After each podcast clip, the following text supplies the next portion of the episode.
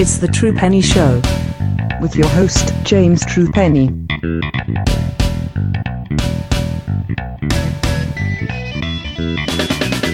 Hello and welcome to the Tripany Show. My name's James Tripany. This is my show, and today we're going to discuss the path less trodden. What happens when the big thing has happened?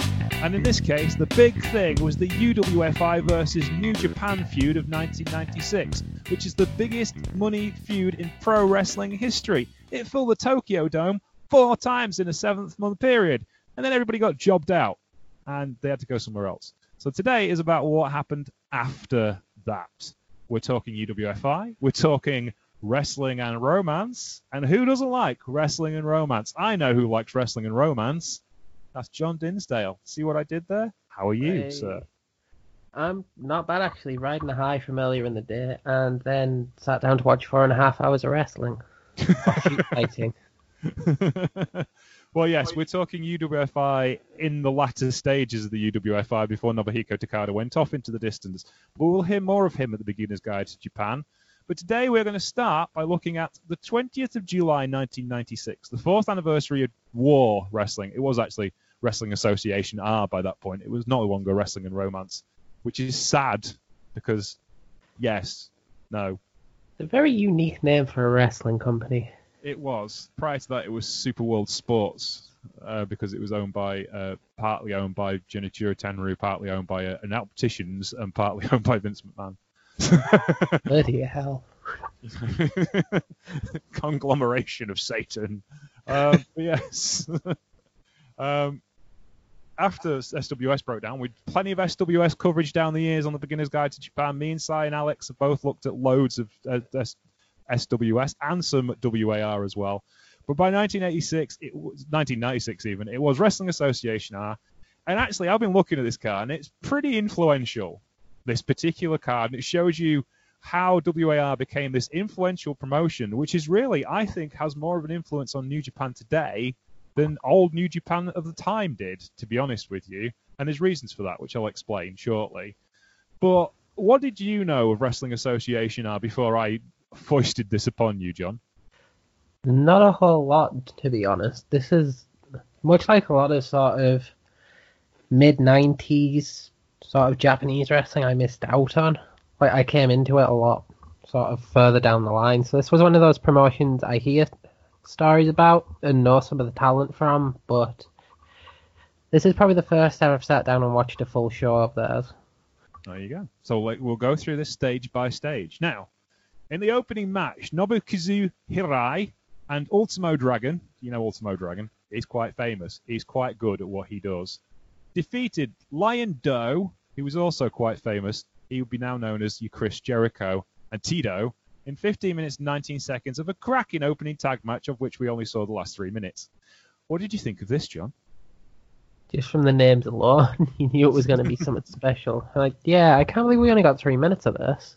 Yeah, I mean, it was a really good. Th- it was a really good three minutes, but I wanted more than three minutes. I should point out, we're at Sumo Hall. We're at Ryogoku, Kokugu in Japan, in Tokyo. 11,000 people in attendance for this show. One of the biggest shows for the Japanese year. You definitely felt it.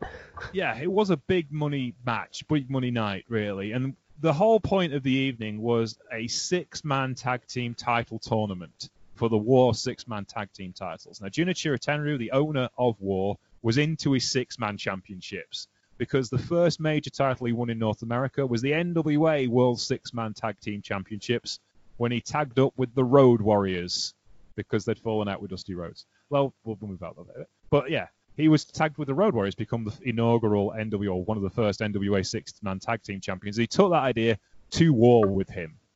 Okay. One of the other ideas he actually pioneered was the fact that the junior heavyweight division, which was booked by Ultimo Dragon, had a tag team championship. So this night was kind of devoted to tag team wrestling, and there is a tag team title match later on on this card.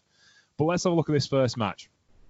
Now, this is Kazuo Yamazaki, Osamu Kido, and Takashi Iizuka. They lost to Gedo, Hiromichi Fuyuki, and Jado, or Fuyuki Gun, of War.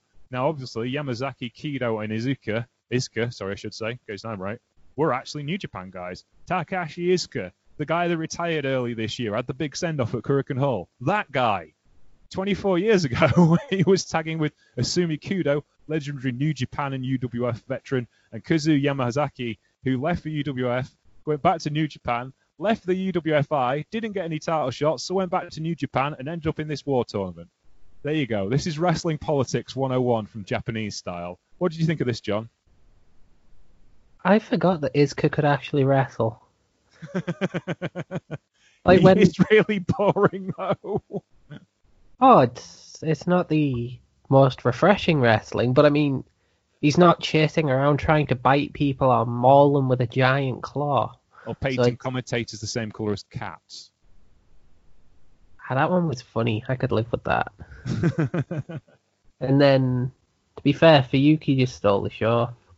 Fuyuki is now one of my favourite Japanese dickhead wrestlers. Emochi Fuyuki, if you've been listening to the shows in order, actually, we might switch the order because this could be more sensible to play this one now before the ECW one we did earlier in the week. What do you reckon?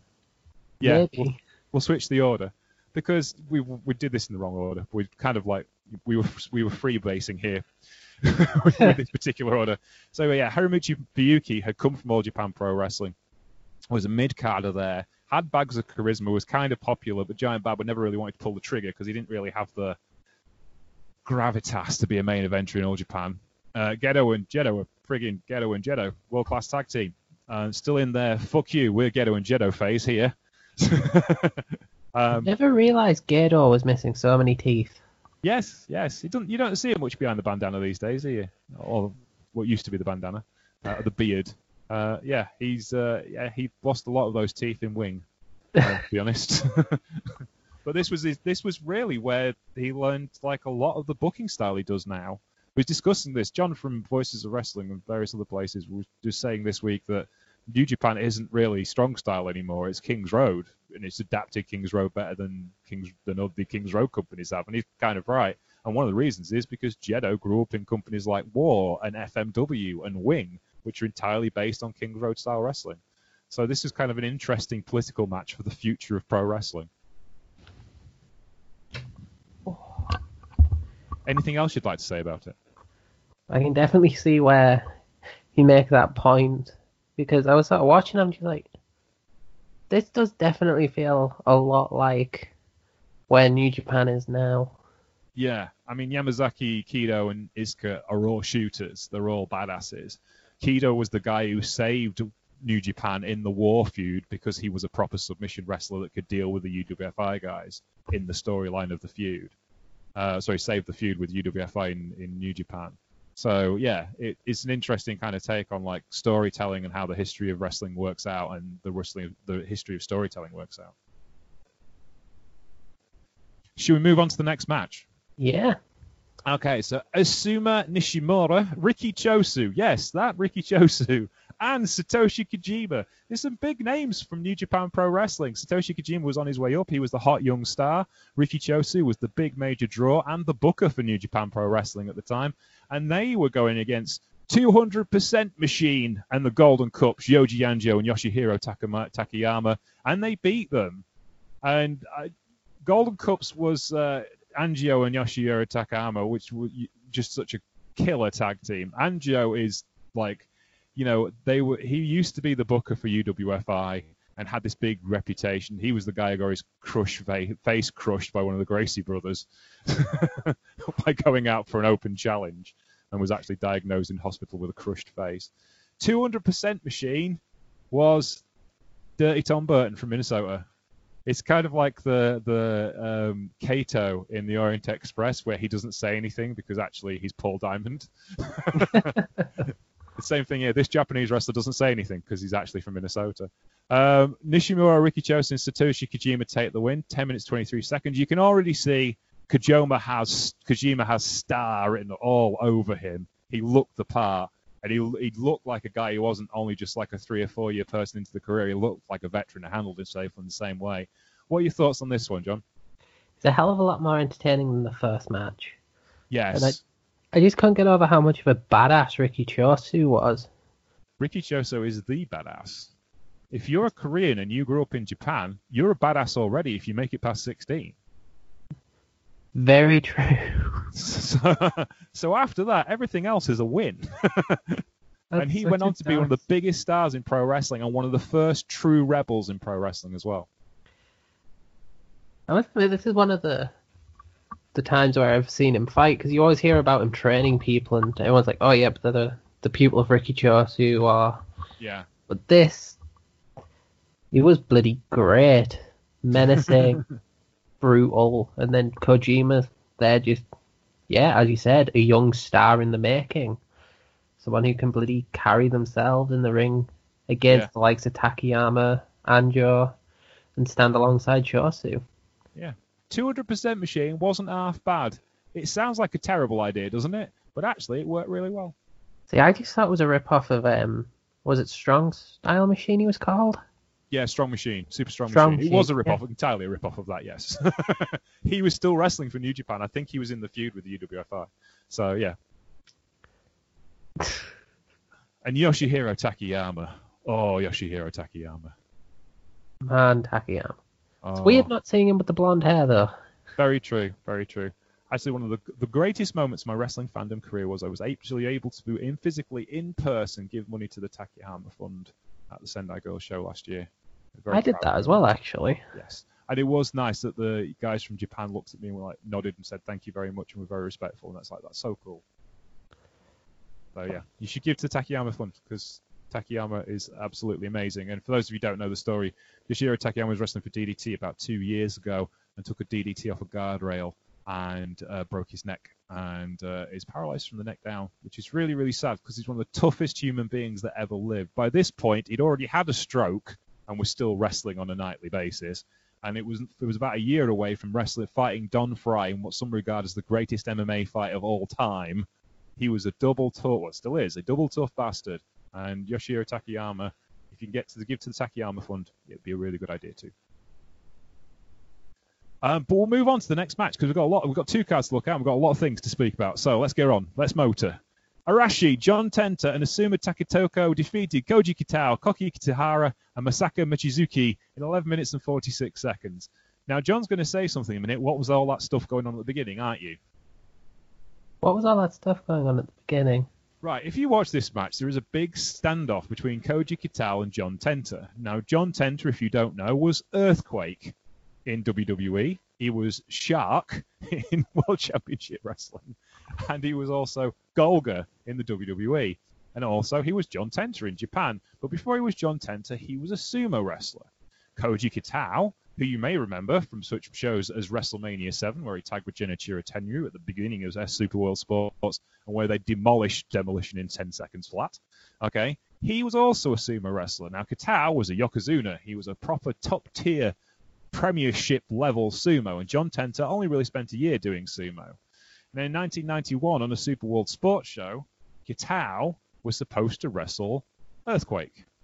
Um, and they had an absolutely dreadful match because Kitao was upset that he was booked to lose to Earthquake, a 10-year pro, uh, because basically because Earthquake was a an inferior sumo, and Kitao didn't believe he should be jobbing to anybody.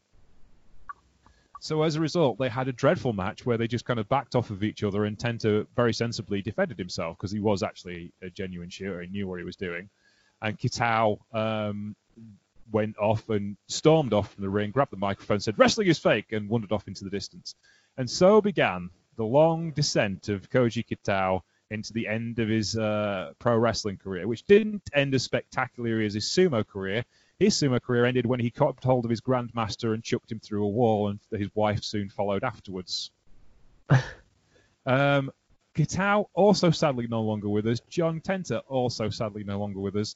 Kitao was and really a bit of a jerk through most of his career. John Tenta, absolutely lovely bloke. I used to be on the Wrestle Crap forum, and he used to come on the Wrestle Crap forum because there was an entire section devoted to John Tenta's gimmicks, and he would happily talk for hours on the internet about his terrible gimmicks down the year. John Tenta was a really lovely guy, and he passed away because of cancer, which is really crap. But there you go. But this match actually wasn't that bad, um, and because John Tenta was wrestling as opposed to hurling people about like he normally does as a as Earthquake.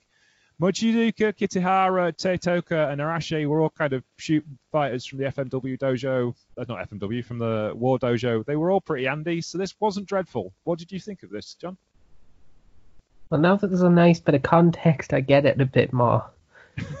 I do like that a lot of this match was just Kitao and Tenta sort of battering each other. yes. to be fair, a lot of this match was just John Tenta like destroying everyone smaller than him, Yeah. and is- I, I'm completely on board with that. But yeah, isn't he? Doesn't he look ten times the wrestler than Earthquake does? Oh, definitely. Yeah. And he seemed to be having a mo- like more fun as well. Yeah. Like he looked like he was enjoying himself. he was actually having a wrestling match and having fun doing it, and it was nice to see. John Tenta in Japan is a thoroughly watchable individual, and you should watch more of him. And of course, it was all a work, but it was interesting. They put all their big name matches in the first half of the show, the big like show matches that were going to make money to draw the crowd.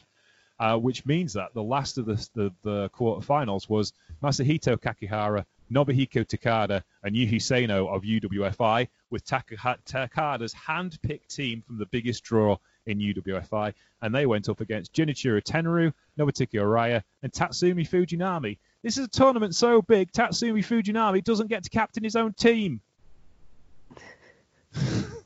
In fact, he's on somebody else's promotions team. That's how big this is. Uh, Kakihara, Takada, and Sano won uh, in a bit of a corker, to be honest with you. And there is palpable heat between Genichiro Tenryu and Takada. Oh, one thing, and all the shoot things, by the way, if you go back to the Riki Choshu match, I don't know if you noticed at the end, we kicked the referee out the ring at the end of the night. I didn't wonder why he did that. I think he was genuinely pissed. like his team, like when Choshu's team won and he kicked it. Because at first I thought, wait, did 200 Machine get a roll? I went back rewatching the finish. I'm like, no, Choshu's just kicked the ref for no reason.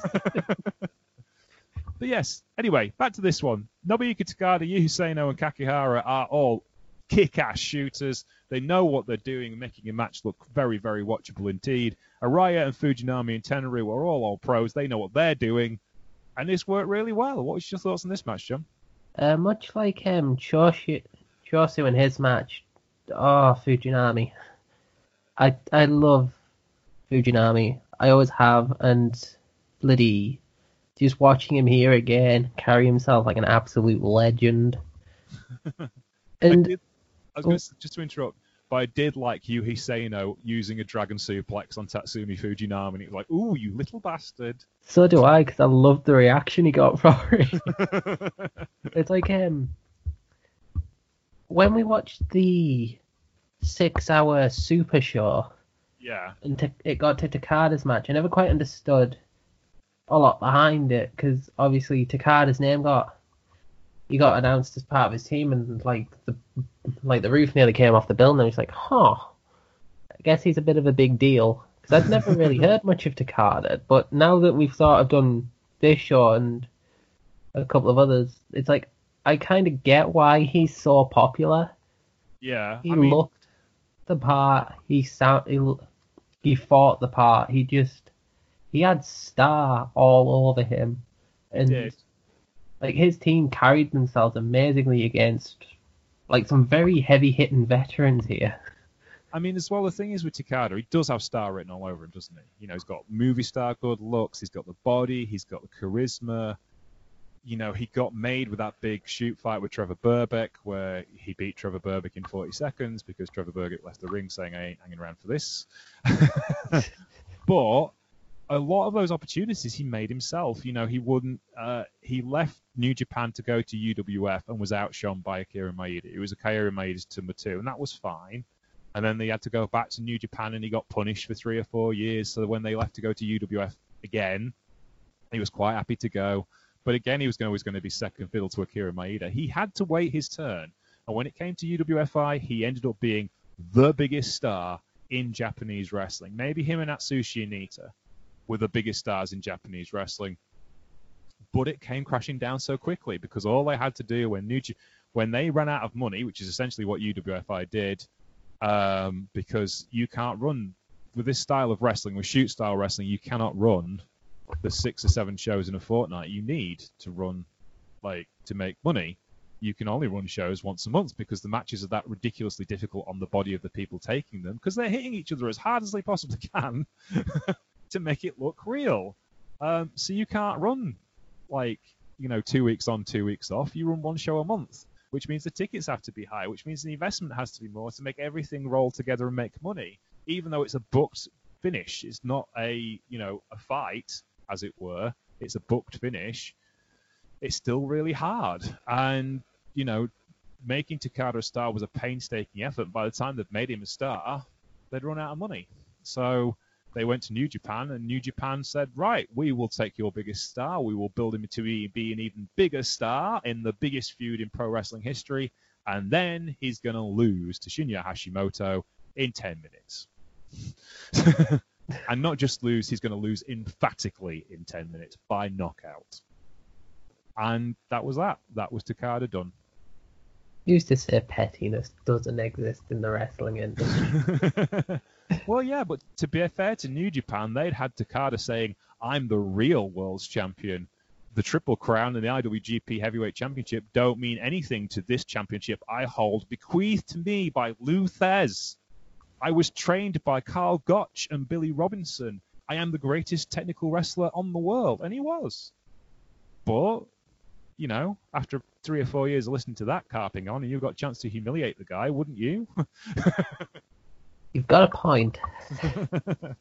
you know, and then he then they go to war and they have to start over again and they do this tournament. And to be fair to Chenaru, he could have done the same thing. He could have buried Takada in the opening match and let it run at that. But he didn't. They let them win. And it made a much better match and it made a better story for the tournament as well. And it got more people over in war. In my opinion, anyway. Should we move on to the next match, or you got anything else to say? Because this was an important match. I was just really glad to see Fujinami in action again. yeah, the dragon. You, you need the dragon. Everyone, everyone's, everyone's day is a little better with a little dragon in their life.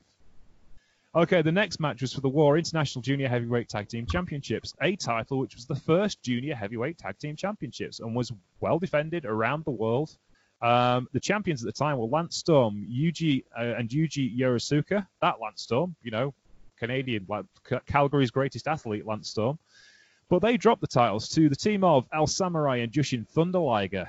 New Japan's veteran junior heavyweights and arguably the two best junior heavyweights in the world at the time. Though that's a big statement to say considering the junior heavyweights on this card. what did you think of this matchup, John? This was awesome. It was, this wasn't was it? so damn awesome. I just forgot how good Lance Storm is. I, I'm never going to be able to unsee him with rat's tails.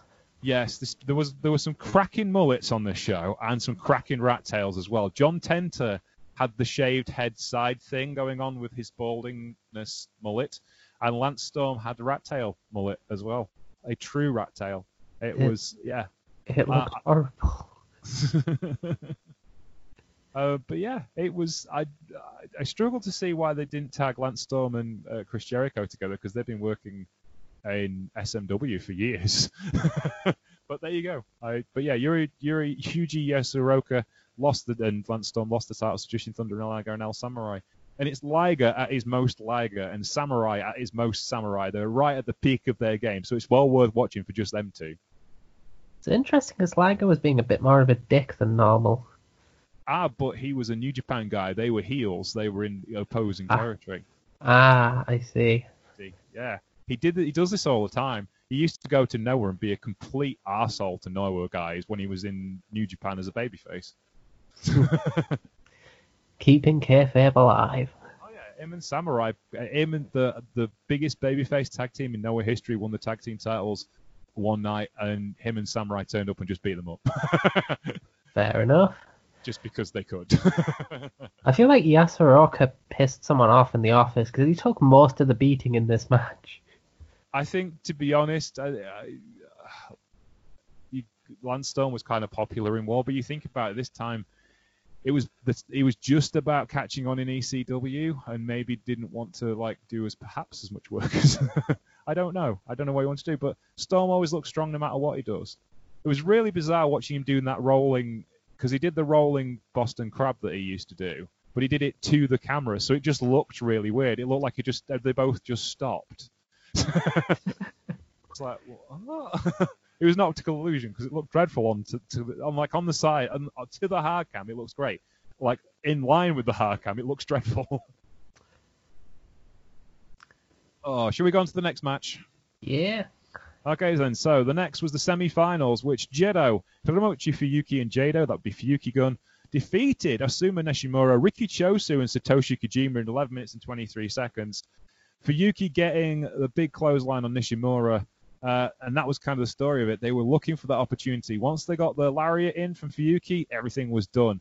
Gedo, Jado, and Fuyuki may be, at the time, were probably the best six-man tag team going in wrestling anywhere in the world because six-man tag teams weren't really that popular. This was the pre-King of Trios days by a long way. So, you know, there was probably them guys and some guys from Mexico who really know what they were doing with trios matches, but this worked really, really well. You had a bunch of veterans who knew what they were doing. Um, and it, the hot young stars in Gedo and Jado and Kojima really made this match sing along. I really enjoyed this. What did you think of it, John? This was a lot more fun than their um, first round match because like um, Fuyuki Gun were being more heelish, but at the same time there was an air of desperation to the whole thing, especially in the sort of closing stretches of it. Everyone was sort of going everywhere. I think the kind of like the mentality behind it was don't get tired. We've got another match to go. We've got to save ourselves for that. And I just love Fuyuki's lariat. it's got yeah. such a goofy run up, but it just looks fun. Fuyuki's um, their first Fuyuki Gun's first round match was 20 minutes long, and they were wrestling Iizuka and Yamazaki and Kido. And They were battering each other for, for 20 minutes because they don't wrestle quick. So yeah, must admit that is a weird thing that was kind of consistent with this whole tournament. There was no short matches. No, I mean it, they're all ten minutes, around about ten minutes, but it, the only one that's really short is the one there's a singles match that comes up next, but or the one after the next one. But they were all like they all had time to tell a story, and it was all worth well worth watching. I mean, the Kakihara Takada Sano Tenryu Araya Fujinami match was 16 minutes and 40 seconds, but that was the match everyone had come to see. You can't shortchange that match, can you? Yeah, that's a way to piss off your audience. Yes. So we'll move on to the next match, which was the next semi-final. Koki Kitahara and Nobuhiko Takada with Yui defeated Arashi, John Tenta, Asuma Totoko in 11 minutes and 22 seconds. Now, here's the thing. Watching John Tenta throw around shoot guys is hilarious fun. it is. He's just hurling them all over the place. He clearly was having the time of his life. Um, but yeah, it was good for what it was. I mean, it was fairly obvious that Takada's team were going to the final. Otherwise, what was the point? but the guys in this match all worked really well, and I won't mind seeing more of Rasha and Takatoko. They were good. I liked what they did, and hopefully this will uh, uh, kind of like give you a, a, a, a pre-see into war and the guys that wrestled for war because a lot of them were really really good. But it was the same as the FMW thing of they were guys who weren't quite good enough for anywhere else, but they were still very, very good wrestlers. I don't think I can really add anything to that. You've sort of said it perfectly. Thank you very much. I appreciate that. Okay, we move on to the next matchup, which was Rey Mysterio Jr. defeating Juventud Guerrera for the WWA World Welterweight Championship. This was a AAA championship, funnily enough, also wrestled for in Tijuana, Mexico, where Rey came from um, who, well, well, Rey wrestled a lot. That's where he trained in Tijuana, him and Psicosis.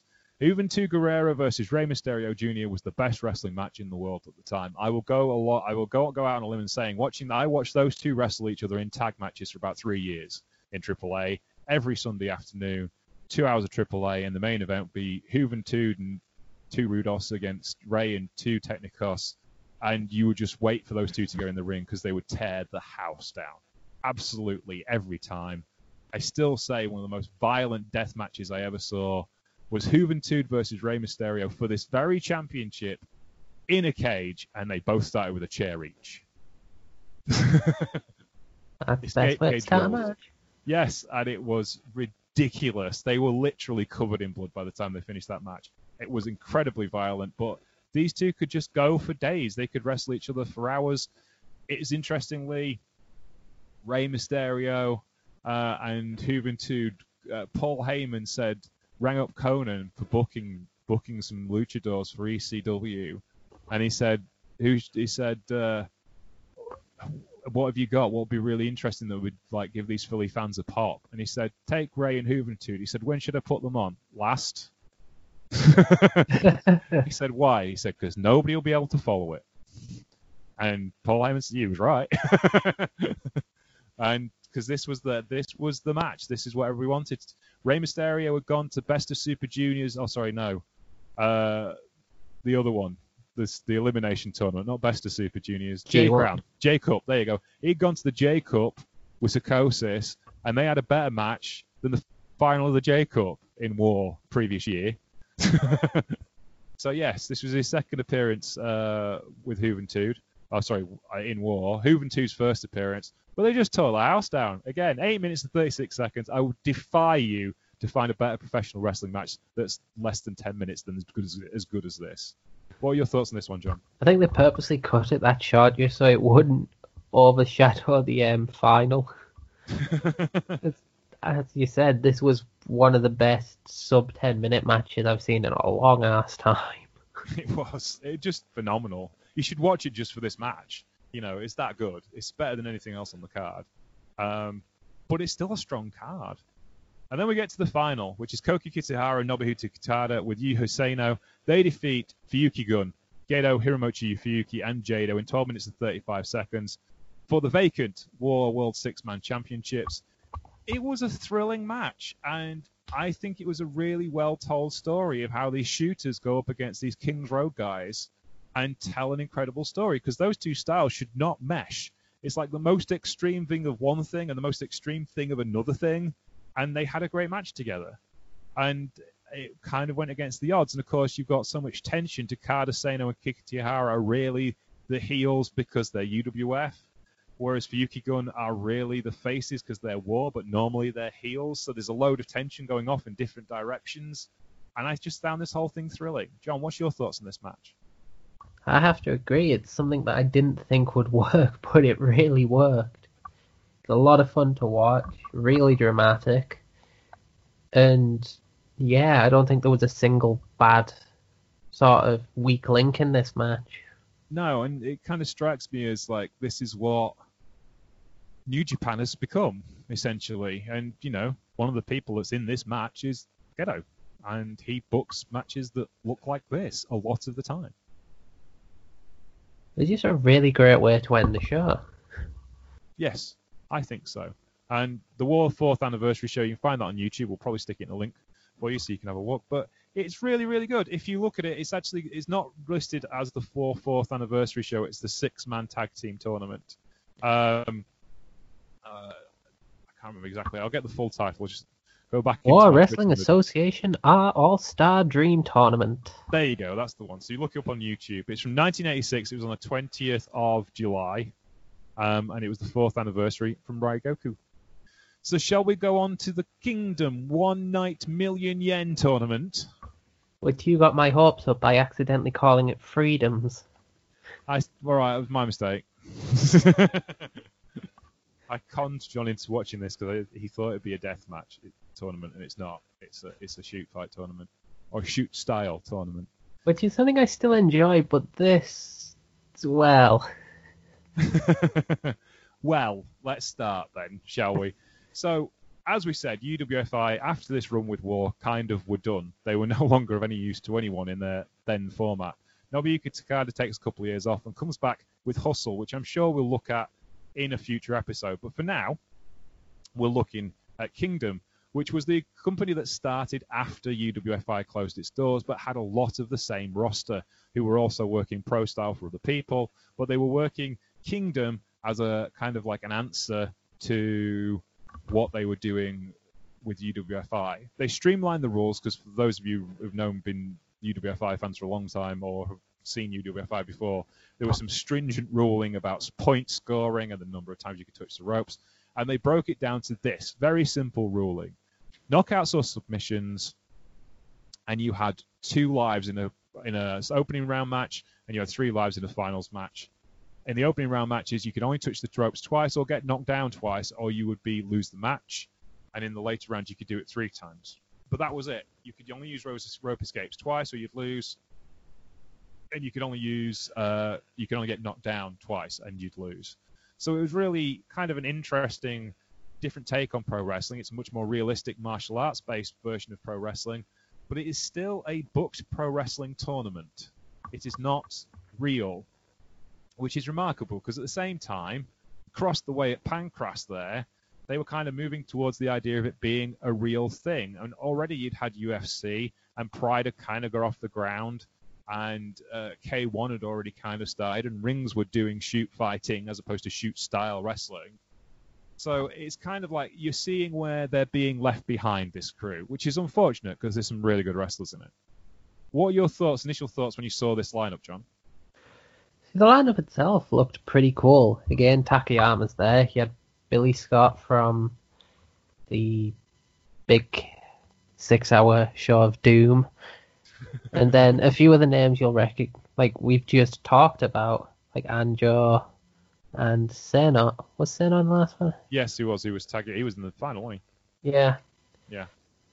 You Sena, yeah. He, yeah. But it's like there's a lot, and you you've got Sakuraba. Yes.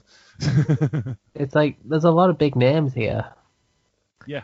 But it's it was weird because like they read out all the rules and I was like, okay, cool. So it's there's some high state high stakes. You, you can't rely on the the regular crutches for wrestling. You can't just sort of lie down for a bit. And you can't get to the ropes all the time. But then you look at the audience in attendance. It's it's a bit sad. Yes. Now it is a sellout, but it's a long time before all those people get sat down. we're in Nagata. We're at uh, City Gymnasium in Nagata. It's a 2,250 seat, seat show, which was standing room only. They sold it out. However, the first, the entire opening round, really, there's no one in the hall, is there? There's probably about 500 people. Yeah, there's so much of the stands and seats empty. I was kind of just like, hang on a sec, it says sellout in the description. What's going on here? They sold all the tickets. That doesn't necessarily mean everybody went. it's like everyone buy 500 tickets, so it looks like we sold out. Yes, but there you go. Anywho, we'll get to the first round match, which was Yuhi Sano, and he defeated Kenichi Yamamoto, and he kind of set the tone for the evening, really. Um, and it was all right. This isn't my cup of tea. I don't really particularly like watching UWFI for some reason. There's something about UWFI that I do like watching like I used to watch Bushido, which was the Sky Sports presentation of this back in the late '90s, and I thought it was reasonably good, um, with English commentary and a lot of explanation of the intricacies. In, but when you're watching it, when you're not particularly well versed in shoot style too much, it can be a bit draining when they're on the mat all the time. And this is kind of like the problem that UFC had, and most of them because it's worked matches they're kind of moving around a lot more and stuff. It wasn't completely dull, but this wasn't. This this was over kind of short and snappy and set the tone for the rest of the first round. We're not really selling this on you to you at all, are we? But anyway, what do you think of this one, John? This this was kind of weird because the match itself went about three minutes, three and a half minutes maybe, and it had been there'd been about twenty to twenty five minutes worth of build up before we got to the first match. Yeah. Because there was a lot of there was a lot of interviews, there was a lot of preamble, and then I was just kind of like, right, I'm not expecting long matches. This is a shoot style tournament, so chances are it'll be quick, either quick KOs or quick submissions. And I was kind of like, all right, yep, a lot of submission here, couple of counts. Oh, it's over. The I think the longest match in this entire tournament was the in the sec- semi-finals yeah. But a lot of the time, you sort of look at you look at the matchups. You're like, right, this will probably go a few minutes. Oh wait, he's he's already done. Oh. yes. Yeah. I mean, as well. I mean, like the second round, Yoji Anjo was big name as we was talking about in the the war tournament from the previous year. It was probably the biggest name on this card at the time and he lost to Kazuchika Sakuraba, who was the rising star. He'd been the rising star in UWFI and was certainly the rising star in Kingdom. Um, and so to be, to lose to Anjo in the first round, or Anjo to lose to him in the first round, was a big statement for the company. Yeah, the crowd was definitely behind Sakuraba. Well, yeah, because Anjo's a dick. he's he's one of life's natural heels. you just don't want to support him. And again, he was the guy who got his face smashed in by one of the Royce- Gracie brothers. Why would you support that guy? This is very true. I just found it quite funny that this was the first match where the crowd really got into it, and that was purely because they wanted to chant for Sakuraba. well, yeah, that was it basically. And again, it wasn't very long, less than two minutes, I think. He got put Anjo quite aw- away quite quickly. I think it was two minutes and fifty-one. Yeah. Okay, we'll move on to the next one then, which is Hiromitsu Kanehara, who defeated Billy Scott. Now, I love Billy Scott purely for that mullet, because it's absolutely textbook. It Got is nothing to do with truly, the wrestling wrestling skill. It's it's just the mullet. truly business at the front, party at the back, maybe with a slight aperitif. It is just, oh, it is glorious. And to on top of that, he's got the thickest Alabama accent you've ever heard in your life. So how he ended up in a shoot fighting company in Tokyo, you have no idea. Anyway, but Kanehara and Billy Scott put on a nice little demonstration, and it was really, really good. I like this one more than the others, possibly because I, I just, I just, I just love Billy Scott's mullet, and I'm quite happy with that. It's an entertainment in itself. This is how you make your way into his heart. Just have a mullet. Yes, this is it. A proper '90s mullet, though. You have to try really hard to, to, to have a proper '90s mullet. See, I enjoyed this match a lot as well. It just felt a lot smoother and kind of a lot more direct. It was like, right, we want to show this, this, and this, and this before the before everyone gets bored. Right. It was kind of there and then it wasn't. Then again, that was most of the matches in the first round. Somewhat disposable. Okay, the next night, well, next match, it was Yoshihiro Takayama. He defeated Shinsuke, sorry, Shunsuke Matsui in a bit of a corker again. Takayama was good. He's just really good. He can't thought- do bad. Even if he's half-assing it, he can't do bad. No, it wasn't. And it's just like the avalanche suplex and everything you you love Takayama for. A lot of what was great was with Takayama in the tournament from War. If you watch that match, he spends a lot of the match he spends a lot of the match trying to just wind up Riki Choshu by not cooperating with anything he does whatsoever. Um, because he's because he's frigging Yoshihiro Takayama. He's going to back down from anyone. He's the toughest human beings on the planet at the time. So yeah, this match is just this is really shows off what Takayama can do really well. Interestingly as well, we should mention this. Closed fists are now available as a uh, striking opportunity, which they weren't in UWFI. You were not allowed to use closed fists. You had to use uh, open hand slaps. So this kind of like adapted things from Pride and from Pancrase, I think. Yeah, and Takayama just had fun pummeling Matsui. this was the quickest of the first round matches, I think, as well, because it was kind of a blink and you'll miss it. Because Takayama just was sort of in there and then he was he'd won. Yeah. Yeah, no, it worked well. It was good. All right, then we move next to the next round up, which was Alexander Otsuka and Katsumi Usuda. That was in, uh, it was just a straight up singles match, and it was all right. It was interesting to see Usuda, who wasn't using gloves, so he couldn't throw punches, and he was trying to uh, uh, for a straight grappling approach, and Otsuka was a more rounded approach. So I think there was an interesting kind of different style fight, as they say. There was a bit of contrast in this compared to the other matches on the card. Otsuka had some devastating bloody suplexes. Yes, it was. It did throw you about. There was a lot of that, and there was a lot of um, there was a lot less uh, um, kind of mat work. You kind of got to mat work, but it was more about high impact stuff. I think. Yeah, this was definitely the first sort of very high impact and violent match that we got. So I think one of my mo- my biggest takeaways was just Otsuka and the brightest blue singlet I've ever seen. It was blinding. I was kind of like, oh god, that's so garish. true, true story. Okay, then let's move on to the semi-finals. Yuhi Sano defeated Kazushi Sakuraba, which is a bit odd because you kind of thought Sakuraba would get the push, but equally Sano was a big star by this point. He had uh, we we looked at some UWF from '94 and '95, and he was already on the way up. Then by the time we get to this point, he was kind of the guy. He was one of the guys, and he had a, a certain charisma to him. I do like watching him fight, and I do like his personality. He kind of has this viciousness to him, which I appeals to my wrestling fandom. But Sakuraba is so over with the crowd, isn't he? Yeah, this started a trend which I'm gonna um, comment on in the next match that kind of made me laugh. But again, yeah, this was a this was a pretty good fight. I enjoyed this one. No, it Sano is really vicious, and Sakuraba kind of tries to play that against him, and it just doesn't work. And he ends Yes. up losing. Sakuraba's back in the pros now. By the way, he's wrestling for Noah again. Damn. He, he was wrestling for Noah at the weekend. He has, peri- has periods of doing pro wrestling and periods of doing shoot fighting stuff. Even Josh Barnett had that um, team shoot fighting um, promotion for most of last year, and now they've both gone back to pro wrestling again. I keep expecting to see Sakuraba at a Bloodsport event. If it hasn't will do eventually. Yeah, so we'll move on to the next one, which was Hiromitsu Kanehara defeated Yoshihiro Takayama. Boo.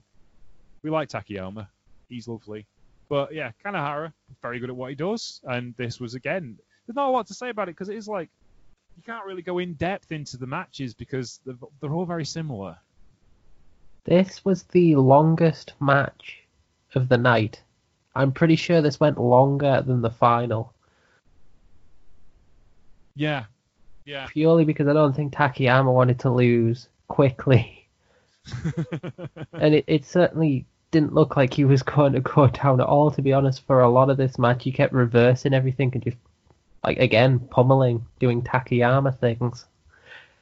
Yeah, I think it's one of these things that you can, you kind of like can do in in this style. You can get away with a lot more. you make it look make it look a lot more even than you intended it to be. So here's the funny thing about these two semi-final matches.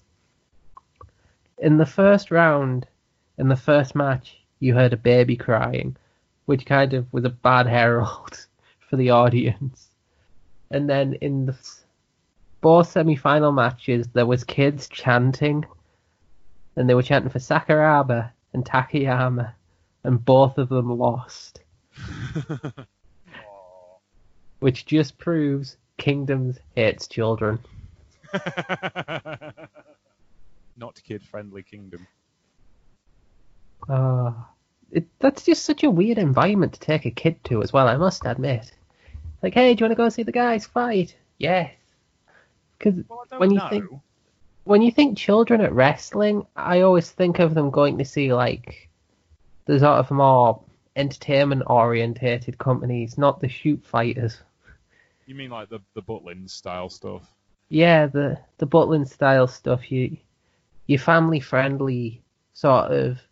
We're gonna have out over the top characters and basically WWE or whatever. Brian Dixon light kind of deal.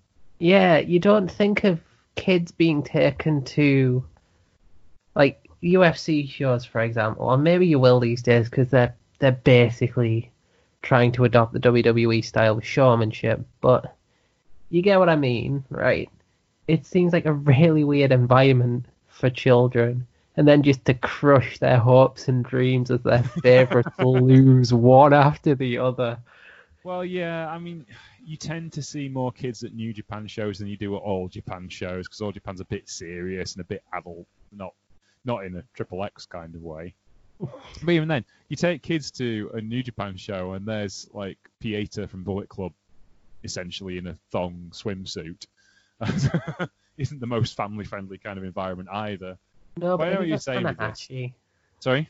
Then you've got Tanahashi though. He's well, the- yes, he is wholesome as the day is long, but one of the most hilarious, well, not hilarious, but it was actually kind of like worrying uh, cards I ever went to was in Grimsby, in local Grimsby promotion. Did a family-friendly end of the pier type show at Grimsby um, Theatre, Central Theatre, uh, but like one night they put Sabu in the main event against two rookies for their rookie test in a three-way dance in a cage match. Oh god.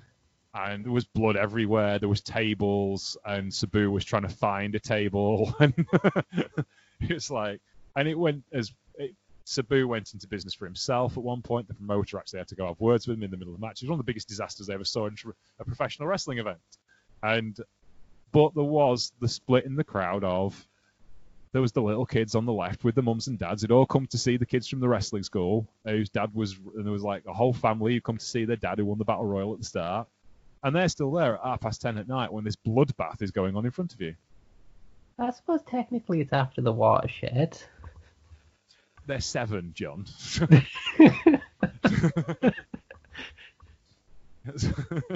Why am I not surprised Sabu was involved in your biggest wrestling show disaster? Oh yeah, of course it was. Sabu, the human car crash. It's just like there was one night as well, like Who this books is the a same promotion, like one night. thinks- Sorry. Who books a family friendly show and thinks Sabu? That's the guy I want. Yeah, there you go. And the, the, like the next time I went, the opening match was another guy on his rookie test tagging with Sam Adonis, right, against the Hooligans, Zak Knight and Roy Oh. Knight. God. And essentially, it was the poor guy taking bumps for 15 minutes. And then at one point, Sam goes, "Can I have a go?" and Rock, Zak and Roy, "Yeah, of course you can."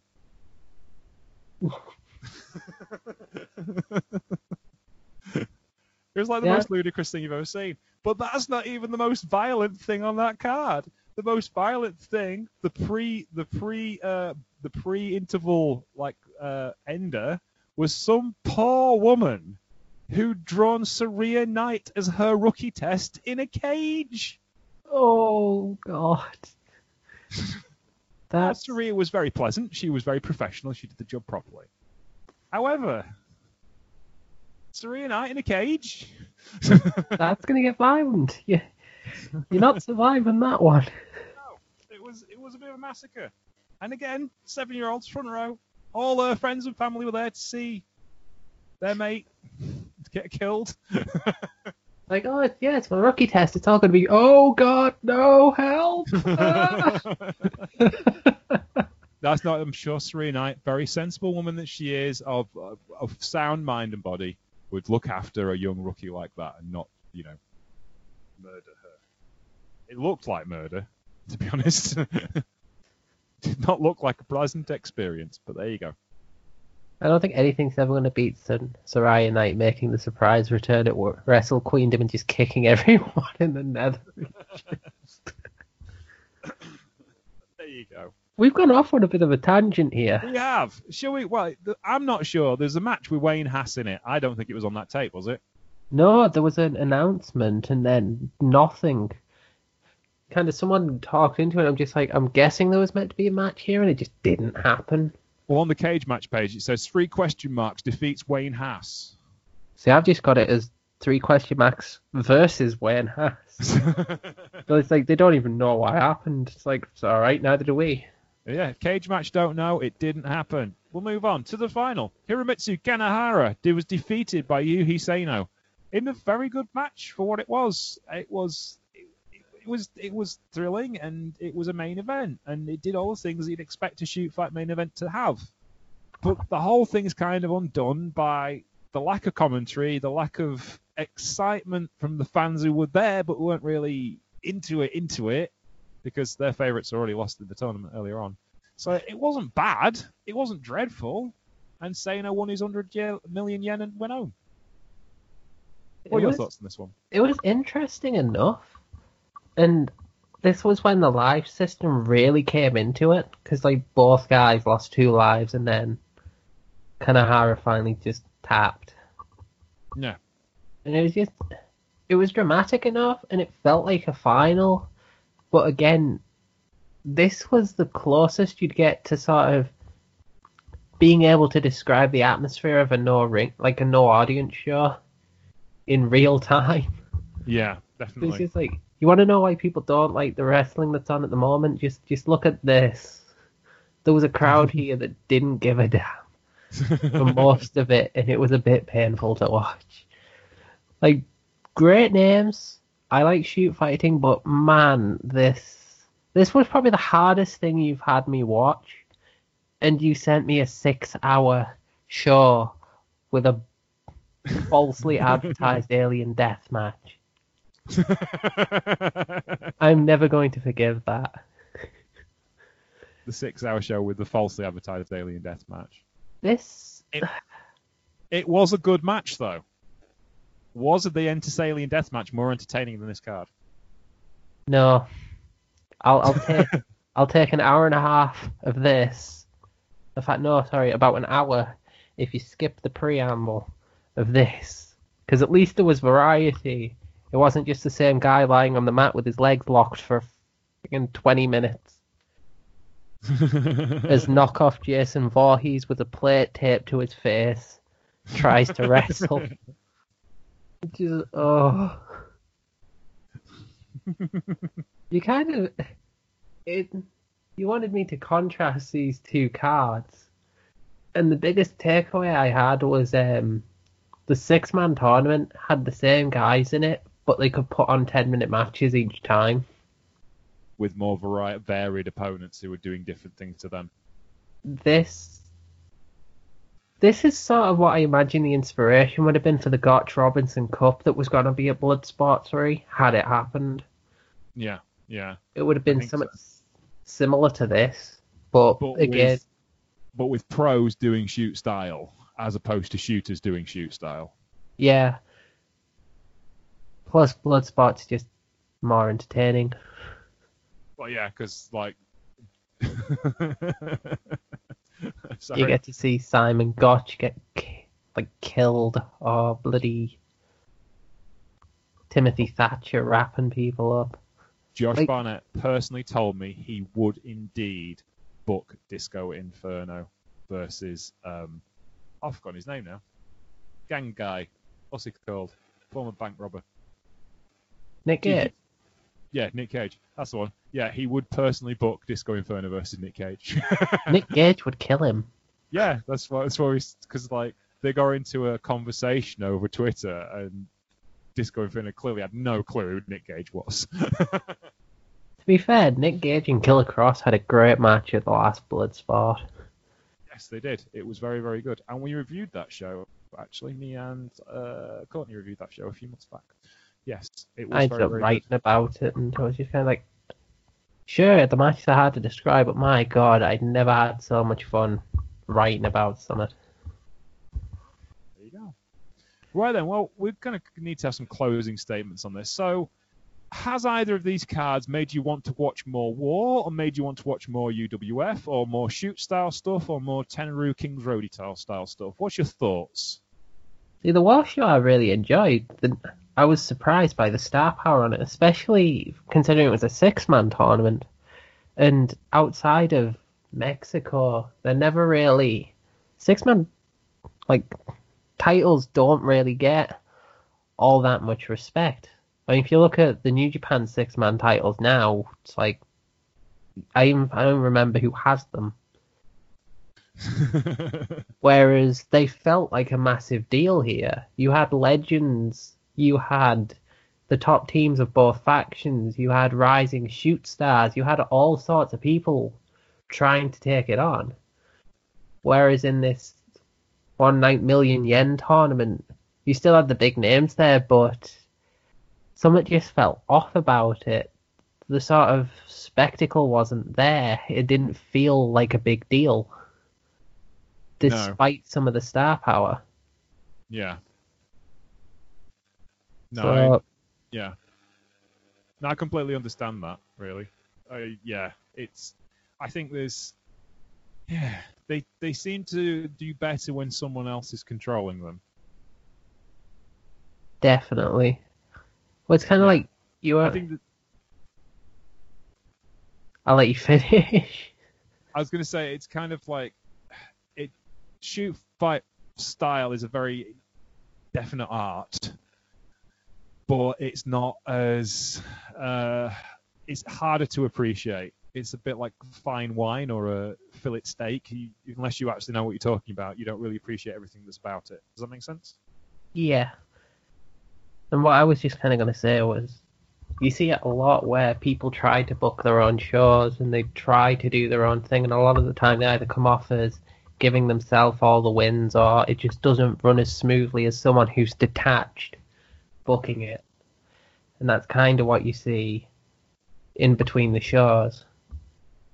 Yeah, I think this is the thing. I mean, like Chelsea's often said, like styles make fights, and this is a good example of styles making fights. In war, they're actually more watchable and more exciting than they are in their home promotion and in their home environment. It's like I get wanting to showcase a pure version of your style with your rules, with your ideals, but you've got to remember at the same time, you've got to try and appeal to different varieties of people because your niche might not necessarily be big enough to fuel the dreams you have. Oh, what a lovely poetic way of putting it. I'm, I had something else to say, but I'm going to leave it at that because that was brilliant. Oh, thank you. It's okay. Thank you for listening to the Troopany Show today. We hope you've enjoyed our little chat. I'd like to thank Mr. John Dinsdale of your Steel Chair Wrestling magazine. Can you give me your socials there, John? Uh, well, my main one is you'll find me at John Deathman on Twitter, the edgiest username, where you will find links to writing about death matches, interviews with some of your favourites, various different promotions. I've started reviewing DDT. I'm gonna have to do that again tomorrow at the time of recording, which is gonna be another four hours of my day gone. So come and give me some validation, and yeah, obviously keep your ears peeled here because this is not my only appearance. No, you'll be back next week. um, we'll be looking at yeah, we'll do it this way around. You're gonna be looking at some ECW next week. We'll do this one first. That makes more sense. I was gonna say we'll Chronology, folks. All chronology. But yes, thank you very much for listening today. My name is James Troop, and you can find me on Twitter at Sheriff Lone Star. You can find the show on Twitter, the Troopany, sorry, no, just Troopany Show on Twitter, and you can find us on Facebook, where it is the Troopany Show, and Patreon, where you can keep the Troopany Show free forever for everyone. Thank you very much for listening. Please go read our sponsors, Empire Wrestling Magazine, and of course, Powerslam.tv, where you can use the code MulletWatch to get a free month when you subscribe. All block capitals, by the way. Thank you very much for listening today. Take care, and we'll see you soon. Bye. Bye.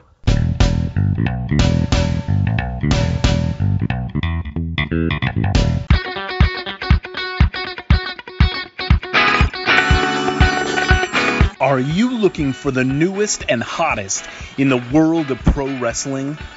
Then check out the amazing action on Powerslam.tv, the biggest indie pro wrestling channel in the world.